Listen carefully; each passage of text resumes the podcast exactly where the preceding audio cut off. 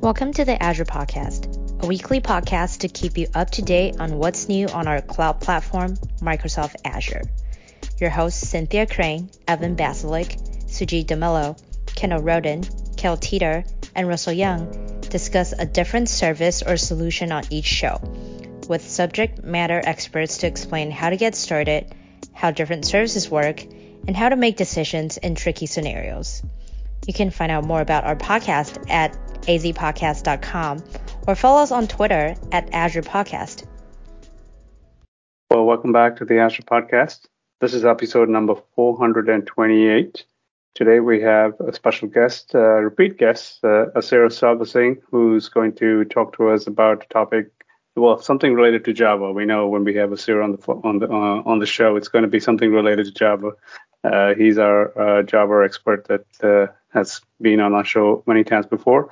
But before we get to him, let's uh, quickly talk about some of the news that hit the Azure space this past week. I believe, uh, Cale, you put a bunch uh, in there. Do you want to get us started? Yeah, sure. I just have three things here today. Um, the first one's around. Um, I didn't even realize this was a show. Maybe we've talked about it before, but there's this series or group of things called uh, Inside Azure for IT, which are these uh, kind of fireside chat um, series uh, that include all kinds of like video and audio and things like that. But they're uh, basically talking about some of the uh, innovations that are being driven by industries in Azure. Um, and there's a couple of them called out here um, around some of the you know Hollywood type stuff uh, for the animations and visual effects uh, and how they're using Azure to do that. Including some things around Star Wars and things like that, which is pretty cool. And then um, some stuff around NASA's, you know, Jet Propulsion Lab and and some other things around, you know, self-driving cars and things like that uh, that are being, you know, kind of used Azure. So it's pretty neat. Um, I didn't even realize there was a series out there. So if I missed it, I'm sorry, guys. But uh, it was. Uh, they're pretty interesting and they're relatively short uh, like our podcast they seem to be you know like 20 30 minutes um, some of them are even shorter so it's pretty cool um, the second thing was around responsible AI investments, and this was one from a, a product manager on the AI team in Azure, uh, talking about some of the the core priorities of the team and some of the principles around this responsible AI standard uh, that has been you know talked about from Microsoft for quite some time as well as other companies and talks about some of the new limited access policies and the classifiers that they're using inside of AI to remove sensitive attributes and things like that in the data. And for those who don't know, this is around things like making sure that we don't um, expose or leak, you know, PII data as we're using these advanced kind of AI systems uh, to give customers and partners, you know, the solutions that they can build on. So it's pretty cool stuff. Um, we should probably have those folks on the show here soon. I don't think we've talked about responsible AI. We talked about AI, but um, this one specifically around those standards is pretty neat. Mm-hmm. And the last one, sorry, this way. Okay, sorry. Thought I heard something there. Uh, the last one was around um, IoT um, and some new. Well, it's talking about some of the enterprise level uh, IoT capabilities. That's been, you know, IoT is not a new thing to Azure, but with the edge and the different things that are coming with AI related to IoT, um, there's a lot of different, you know, fun- new things that we've kind of built there. One of them is around just the processing, the ARM64 uh, processors that are available there. But it goes down even to like some of the stuff we had built before with the MCUs, uh, Azure Sphere that people had used before, and the real-time operating system stuff um, that was uh, kind of announced at Embedded World, uh, which was a conference, and talking about you know basically these kind of miniature or small computers and these things that run at the edge for IoT, and how those can be paired with Azure services to provide a complete solution for that. So pretty nice stuff there as well in IT. That's it. Awesome. Thanks, Cale. Cynthia, what do you have?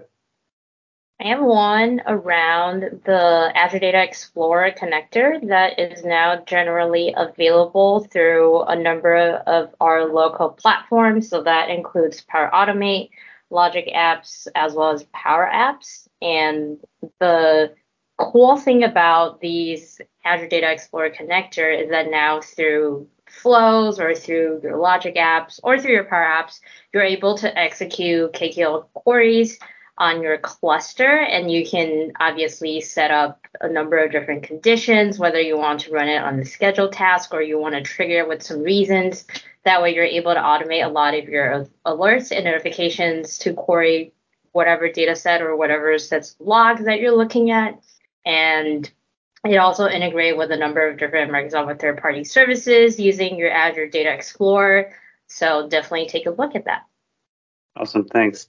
Uh, I have just a few. Uh, one is uh, Azure Databricks. Uh, you know, the service we all love uh, is now available in some new regions, uh, specifically Sweden Central and West Central U.S. regions. So glad to see that being adopted in all over the world. And another one of my favorites here is Azure SDK for Go is now reached general availability. And this is particularly good for all of us who are building let's say extensions in uh, Kubernetes or uh, any language that prefers Golang uh, as an option. Now you have uh, you can build all those utility style applications using Go uh, and targeting Azure. And then uh, finally, there's a whole slew of updates that came out for Azure load testing. And these are include things like allowing splitting of input data across their various test engines. So you could kind of send some data into this engine, some to that engine. Uh, the, you can now provide uh, user-specific JMeter settings that allows a lot more configurability. There is uh, support for customer managed keys. There's support for user-assigned managed identities now. And also, uh, my favorite feature is a quick start uh, test with just any web URL. You just got to point the, to the URL and it'll create the test for you automatically just by navigating that website which is I think you know uh, would make it really easy. You don't have to write the the script for the JMeter tests uh, manually. Is so that, there's a lot of cool stu- features in JMeter. Yeah. Is that stuff only in like DevOps, uh, Sujit, or where's those? Where do you, do users that want to take advantage of this load testing stuff? Where would they go? Is it Visual Studio? Is it DevOps, or is it pure Azure? It's uh, primarily used in the portal in, in Azure. So you kind of it, it basically allows you to, act, uh, to get all the features of JMeter in, in, in Azure itself without having to install the whole JMeter environment in your cool. own DevOps. Uh, so yeah, and once you set up those tests, then you can execute them remotely, right? You could call an API to say, you know, run this test for me, and it'll go and run the tests, uh, all the cool. entire JMX file automatically for you. Sweet. Great. Well, uh, that's a good uh, round of updates. So let's get back to our special guest, Asir. Asir, thank you again for rejoining us on the Azure podcast. Uh, haven't spoken to you in a few months, maybe, or I don't know. It's been it hasn't been that long since you've been on the show, uh, but I know you're uh, you know you're still continue to be very passionate about Java on Azure. And I was wondering if you could give us any update uh, in terms of your look your role in Azure or in the product teams here. Sure. Thank you. Thank you, everybody, for having me. Uh, I'm Asir uh, at Microsoft. I'm on point for everything developers need to build, migrate, and scale Java apps on Azure. I'm also a Java dev. I started in 1995 with JDK 1 and have been having an amazing time with Java ever since. Java on Azure is a ton of fun because we are working on many, many exciting things to deliver to the customers. And you probably, if you're on LinkedIn or Twitter, you probably see us uh, push from multiple channels, uh, many new things coming from Azure. It's exciting time for Java and Azure. Yeah, you know, I spend a lot of my time in the FSI space, the financial services industry, and uh, Java seems to be the predominant language there as much as I would like for them to use .NET as well. They all seem to yep. have uh, Java developers, and uh, it's nice to see you know that Azure I think is starting to have that breadth of uh, support for Azure for Java across all of its product lines, right, including from SDKs to uh, various services. Uh, give us a kind of a flavor for you know how things have been progressing since we last had you on. I think we last talked about uh, Azure Spring Cloud, I believe, with you, and kind of what's the state of the union as it relates to Java since then? So Azure Spring Cloud is now called Azure Spring Apps. We have many tiers. We have basic, standard, and enterprise. Uh, we can talk a little bit uh, later about the details. In App Service, uh, we now have support for JBoss EAP as a as a managed offering. So our developers do not have to worry about running infrastructure or running app servers, all they have to do is just simply deploy their WARs or EARs, and everything else is managed in the cloud uh, for them in, in Azure by Microsoft and Red Hat as well. This way, our developers and customers can simply focus on their business and not worry about the underlying underlying plumbing details. Now we have container apps. So container apps is an exciting one for Java customers. So any customer who like to deploy their containerized image, not worry about the underlying Kubernetes or the underlying infrastructure or worry about any of the SLAs underneath it, it's a great destination as well. Right? Now, um, at the virtual machine and AKS level, uh, we have worked with uh, companies like IBM, Oracle, and Red Hat to make sure that compliant, supported, fully supported by Microsoft and these partners uh, solutions are readily available for our customers. For example, you can run WebLogic in virtual machines. You can run WebLogic in AKS. These are now supported offerings by Microsoft and Oracle. You can run WebSphere traditional on virtual machine, and you can run the WebSphere Liberty on Azure, Red Hat, OpenShift. Uh, similarly, JBoss EAP, you can run JBoss EAP on virtual machines as well as running JBoss on Azure, Red Hat, OpenShift. These are all fully supported offerings by Microsoft and VMware. So there are many, many advancements also on the libraries front. Azure SDK for Java has released many, many, many iterations. And you would see that life for Java developers becomes easier and easier on the Spring on Azure integrations, we just released Spring Cloud Azure 4.0, uh, which is a significant, significant evolution from what we have been supporting as 3.0. Um, so many, many tools, tools also on the way. Like uh, we have added Gradle support. Um, we have added many features in VS Code, IntelliJ. I think the lineup is pretty large. There are many, many, many uh, engineering teams engaged to ensure that developer experience, the server side experience, and full support is available for Java on Azure. Asira, you just mentioned that there are a number of different destinations that mm-hmm. our customers or our developers can deploy their Java apps to. Then comes the question of how does one decide where to go given where they start from? And is it from what you've seen so far, do a lot of people quote unquote migrate from one location to another, or do they also modernize um, in the process? It is a combination all the time, right? So when we talk about we generally use the word app modernization. App modernization has many elements, right? Um, within those elements, one of them is typically an upgrade, right? The upgrade could be upgrade could be at the OS level. Let's say they're running SUSE 12 instead of SUSE 16 or RHEL 4, right? So the operating system, then the JDK, uh, probably they're running JDK 6 instead of 8, 11, or 17, right? Um, so or the, when they're running their Spring Boot, they're running their Spring Boot 1.x or or um, JBoss EAP App Server 5.0 instead of 7.x, right? So there is a upgrade element, right? They have, they can upgrade at various levels, whether it's operating system or JDK or the app server or the libraries, right? So all of those, there's an upgrade element to it. That's the first element. Um, the second element is transformation, right? So many of our customers are involved in transformation. They may have a plain old Java object that they want to transform it into a Spring Boot app or a Jakarta EE app application, or they have COBOL programs running in mainframes, right? Um, and these these COBOL programs they can turn it into transform it into a Spring Boot app or or uh, Jakarta E uh, Java E application, right? Some of the examples, uh, we even released a, a, great customer story at the Spring One conference, is Morgan Stanley. Morgan Stanley was uh, running uh, COBOL programs in mainframe, and as part of their modernization, they transform them into Spring Boot application, right?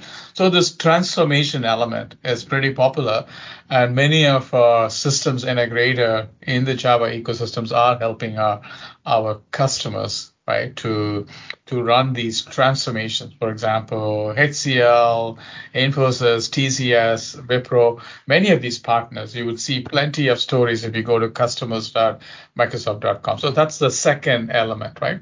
After upgrades, transformation. There's a third element.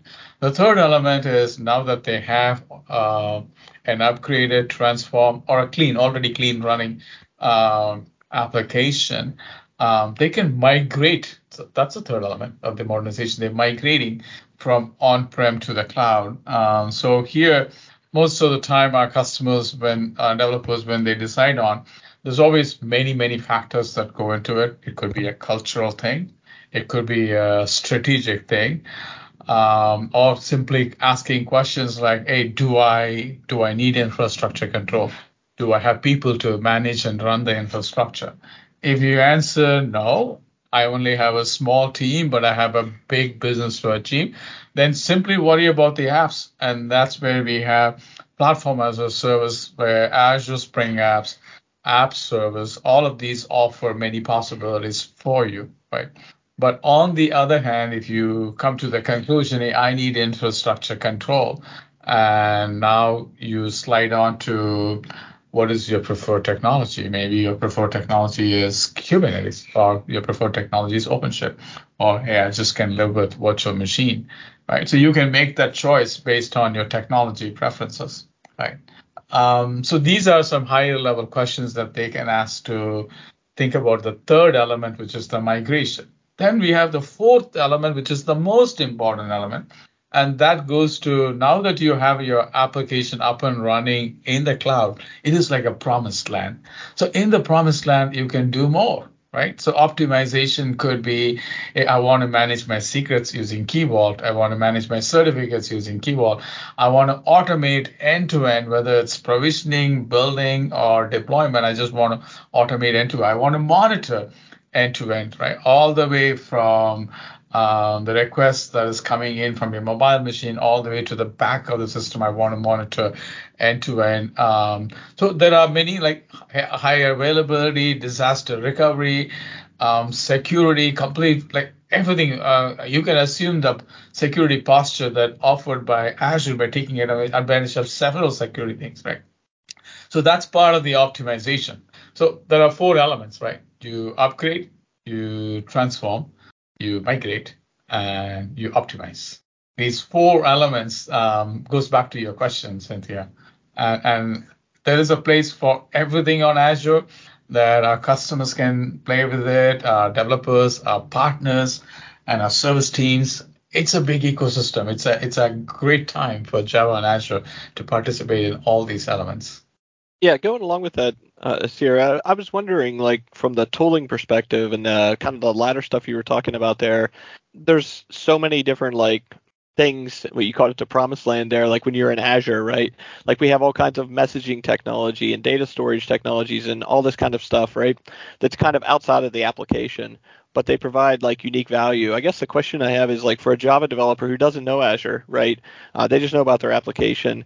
How do they discover those kind of things? Um, th- does any of the tooling kind of help them understand what options they got there? You know. Um, true. Yeah, I think what happens there is once you bring the application, typically your application carry dependencies on data, cache, messaging, uh, eventing, and directory, right? These are Many of these are breathing lines for the application. Now, these applications can continue to connect with on-premise systems, particularly when there are too many dependencies on your, let's say, IBM DB2 running on-prem, and there are many applications depending on it. It's not that you can just um, migrate that DB2 into Azure. So you can run it for some time until all the apps are coming to the Azure, right? So you can always connect. Now, when you have systems where it's all self-contained dependencies, right? Um, or you reached a point where you can migrate all of them. Uh, when they come to Azure, um, like if you're using Spring Boot or Java E, when you're using VS Code or IntelliJ, there will be some suggestions given to you, right? So now that's one way of one way of picking up. But the other way is uh, whenever your app is talking to on-prem, there's always latency, right? And you'll also have to negotiate your bandwidth through ExpressRoute or whatever connection that you have within your company. Uh, but on the other hand, we, if you you can extend your Java or your Spring Boot app uh, to take advantage of super scalable services that we have on Azure for data. We have SQL database, MySQL, Flexible, Postgres, Flexible, Cosmos DB. There are many options there. When it comes to Redis, uh, cache, you can run your own Redis cache or take advantage of Azure Redis cache. Uh, which is available across the globe. So similarly, service bus, event hubs, Apache Confluent, cloud, uh, MongoDB Atlas serving offering is there, right? So many, many offerings. So that's why you can extend your, we typically use the word, you can extend your Java application to take advantage of super scalable services that we have on Azure for you. So, so why is it that we don't offer DB2 on Azure? Would you just if all these customers using DB2, why is DB2 not on Azure yet? I don't understand. We'll just get all these customers migrating tomorrow. I think that's a great question. Uh, I asked that question. in jest, by the way, but I, I, couldn't help but ask it when I heard you say right. about DB2. Yeah, yeah. I, am hope uh, I'm hoping the DB2 team is listening to us. it's a great opportunity. I think uh, they they have the several data packs, so I think it's a great opportunity for IBM to run DB2 on Azure, right? That way our customers can take le- leverage and, and, and extend their applications. Yeah, I agree with you. Azure is a great place for all our partners, right? So. Yep. No, but I, but on a more serious note, I did hear you mention about Java support on VMs, AKS, on Azure Container Apps, things like that. And I'm just, you know, the, uh, I guess I'm just wondering, like, you know these things can run uh, you can you can you can always run Java on that, right? What's what's like special to say? Oh, you know, we support Java on these things. What what did we have to do to make Java run better in these environments? So every environment, right? Um, let's say app servers as an example, right? To make uh, Java run, we each of the offerings there's a managed offering like we have Java SE, Tomcat, and Red Hat JBoss EAP. So for each of each of these offerings, right, um, we have to make sure that there's a rhythm in which we pick up the updates and keep it current for our customers so that when they deploy, it is always up to date for them, right? For any of these. Now for Apache, we Tomcat, we work with the community. For Red Hat JBoss EAP, we work with the Red Hat JBoss team, right? Now, then when it comes to a platform as a service, when we tell the customer, you don't have to worry about the app server or the underlying machine, you only have to worry about your application. That means we have done all the plumbing necessary to all the way to the bottom to bolt it down, right? Uh, and be clear on where it is extensible, uh, where it is not extensible, right? Uh, uh particularly when we are managing it for them right? Uh, and that clarity helps them to figure out how to deploy their application, right? So we have teams, big big size teams, just focused on managing these for them, so that we can support them and and our customers can take advantage of them. So That's every great. service there'll be a lot of work like that. So uh, you know, let's focus maybe on the uh, Spring apps, right, which is kind of the new the new kid on the block. Well, not only the new kid, but the newly renamed kid on the block. Uh, uh, so give us an idea as to you know why why that service was uh, uh, was renamed and and what's the new SKUs that you talk about that are available there. Okay, so Azure, if you if you are familiar with the service, it used to be called as Azure Spring Cloud. Uh, we just renamed it to Azure Spring Apps. It was announced by Scott Guthrie and Julia Liuson at the Build conference. So why did we rename it, right? So the service has expanded in scope. When we started, we started with standard. Now we have basic, standard, as well as enterprise. Three tiers are available uh, today. As part of those expansions, we have delivered a ton of functionalities, right?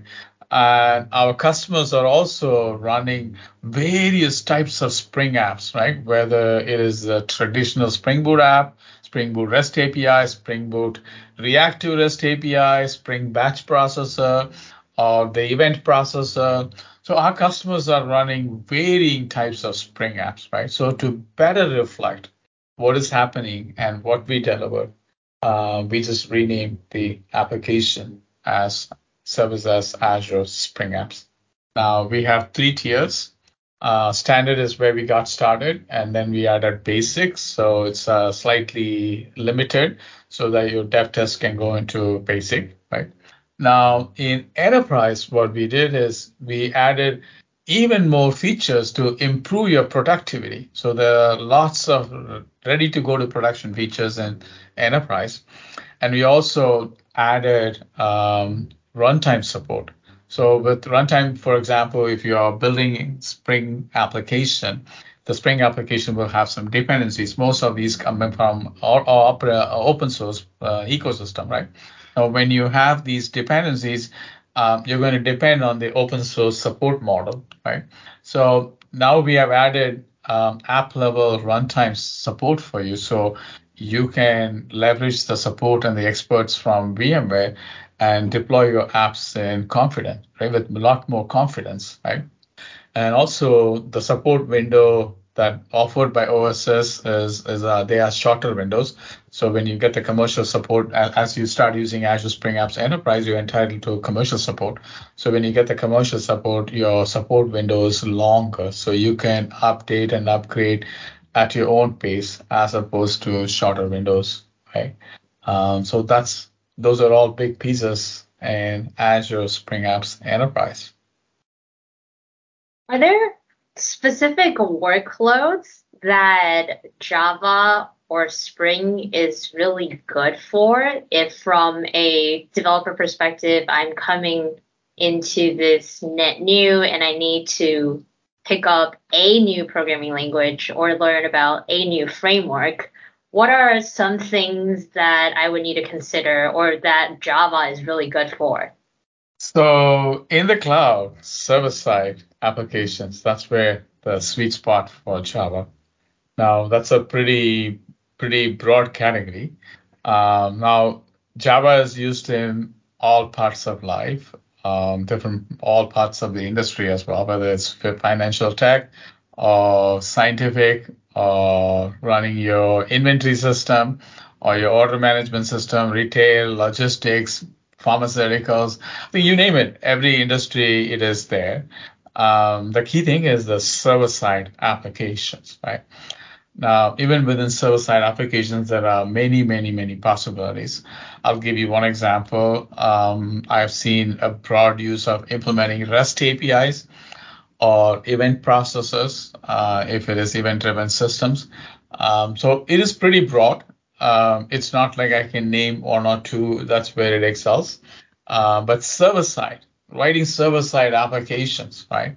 Uh, using Java is very, very, very popular in the industry. And that's why Java on Azure is a great, great program for hosting many of those server side applications. Yeah, see, another thing I've heard, saw, I think at Build is uh, a lot of talk about this. Uh, was it Tanzu, the Tanzu uh, build system that's used in uh, Spring Apps? I was wondering if you could tell us a little more about that and how uh, is that from VMware? Is it uh, Tanzu or? Yeah, I think one of the one of the piece that we included in the in the Azure Spring Apps Enterprise is the Tanzu build service, right? Now, Tanzu build service is a bit special. Now, the way to think about is um, you have um, the build packs built by CNCF, right? Um, Cloud Native uh, Foundation. Now, those build packs, um, those are specifications. So it can be implemented by many vendors, right? One of the implementation is by VMware. It's called the VMware Tanzu uh, service. So the Tanzu service is actually Tanzu Build service is actually bolted into the Azure Spring Apps Enterprise as a managed offering. So you don't have to do anything; it's just available there for you. With that, you can deploy and manage any type of Spring and Polyglot applications. Polyglot applications are like uh, whether any general purpose Java, Node.js, Python, Go, .NET, um, wiring up all your application performance monitoring, everything can be handled by Tanzu, Tanzu Build Service. Now, you know, in, in organizations, uh, when they containerize, they typically write a Docker file. There are many ways to write a Docker file. So if you have 50 teams, 50 teams will are going to write 50 different ways, right? Whether it's the starting point, base image, or loading the packages or configuring those packages, configuring agents, placing the actual binary, starting the binary, parameterizing those binaries, right? There are, if you have 50 different teams and there are 10 different things that I just talked about, you can have n number of combinations. So you have to, if you're if you're somebody who's trying to manage that source to container strategy, you will have to think through and come up with some policies, governance, enforcement, uh, learnings and continue to update it. Or you can take advantage of Build service, which is actually running millions of millions of build and all the expertise is already burnt into the service and you don't have to worry about how to write your docker file all you have to do is when you're deploying a spring boot app just simply deploy your jar or just show where the code is it'll build up and build the compliant OCI image and keep the OCI image always up to date as well. Okay. So that's where the beauty of Tanzu Build Service walks into Azure Spring Apps Enterprise. That's great. And I believe in the in Spring Cloud, uh, I believe underlying there used to be a couple of AKS clusters. Is that still the case with uh, with Spring Apps? Is that similar infrastructure under the under the hood? It is still the there's no change in the underlying infrastructure. The underlying infrastructure is Azure Spring Apps is built on top of AKS. Each service instance has two Kubernetes clusters, and they're all fully managed by Azure Spring Apps and are fully abstracted away from developers. And the service runtime elements, like for example, load balancing, log streaming, custom domain, or many, many of those service runtime things, they're all running in one of the clusters. In the second cluster is where the apps are running. From there, the apps can talk to any Azure service, external systems, on-premise systems. Your logs, metrics, everything is available in Azure Monitor. You can pick it up using any platform and tools of your choice. Um, you can secure using your directory of choice, including Azure Active Directory. You can automate end to end using any platform and tools of your choice. You can develop your application, deploy your application using any development tools of your choice, whether it's VS Code, IntelliJ, Eclipse, Maven, Gradle. Uh, you can provision using any of the tools, right? So it's pretty, pretty open to make sure that we are able to accommodate our customers' preferences, any preference, yeah. And did they uh, eventually, or are there plans to integrate uh, Spring Boot Admin with uh, with the offerings that we have? I know that was a, a an ask that uh, came up uh, in a in an engagement that I had before. Right. So there is a product called Application Live View, uh, which is the which is the newer incar- incarnation of the Spring Boot Administrator.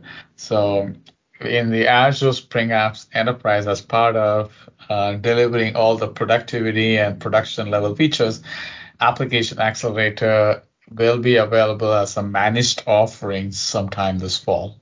So you don't have to do anything. just it'll be there and it'll be uh, it'll be very familiar, just like the way uh, you saw in that project, Sujit. That's great. And you know, one of the uh, concerns early on was, uh, you know, Spring Cloud was uh, kind of expensive, at least in the standard tier, for someone to get kicking the tires a little bit. Uh, I'm assuming that the basic tier is uh, has got a cost-effective uh, starting point now. Yes, I think when we first got started, we had 16 cores and 32 gigabytes as the base unit, and you can keep on adding how much ever you want, up to 2,000 cores and 4 terabytes of RAM. Um, we reduced that to eight cores and 16 gigabytes. We're going to further reduce now to six cores right? And that will come out shortly. But right now, it's already uh, lower than it used to be. Uh, I, am hoping that eventually it'll go down to zero. That'd be awesome. Yeah, you can imagine having a serverless version of uh, Spring Apps. That that'll be cool. yep.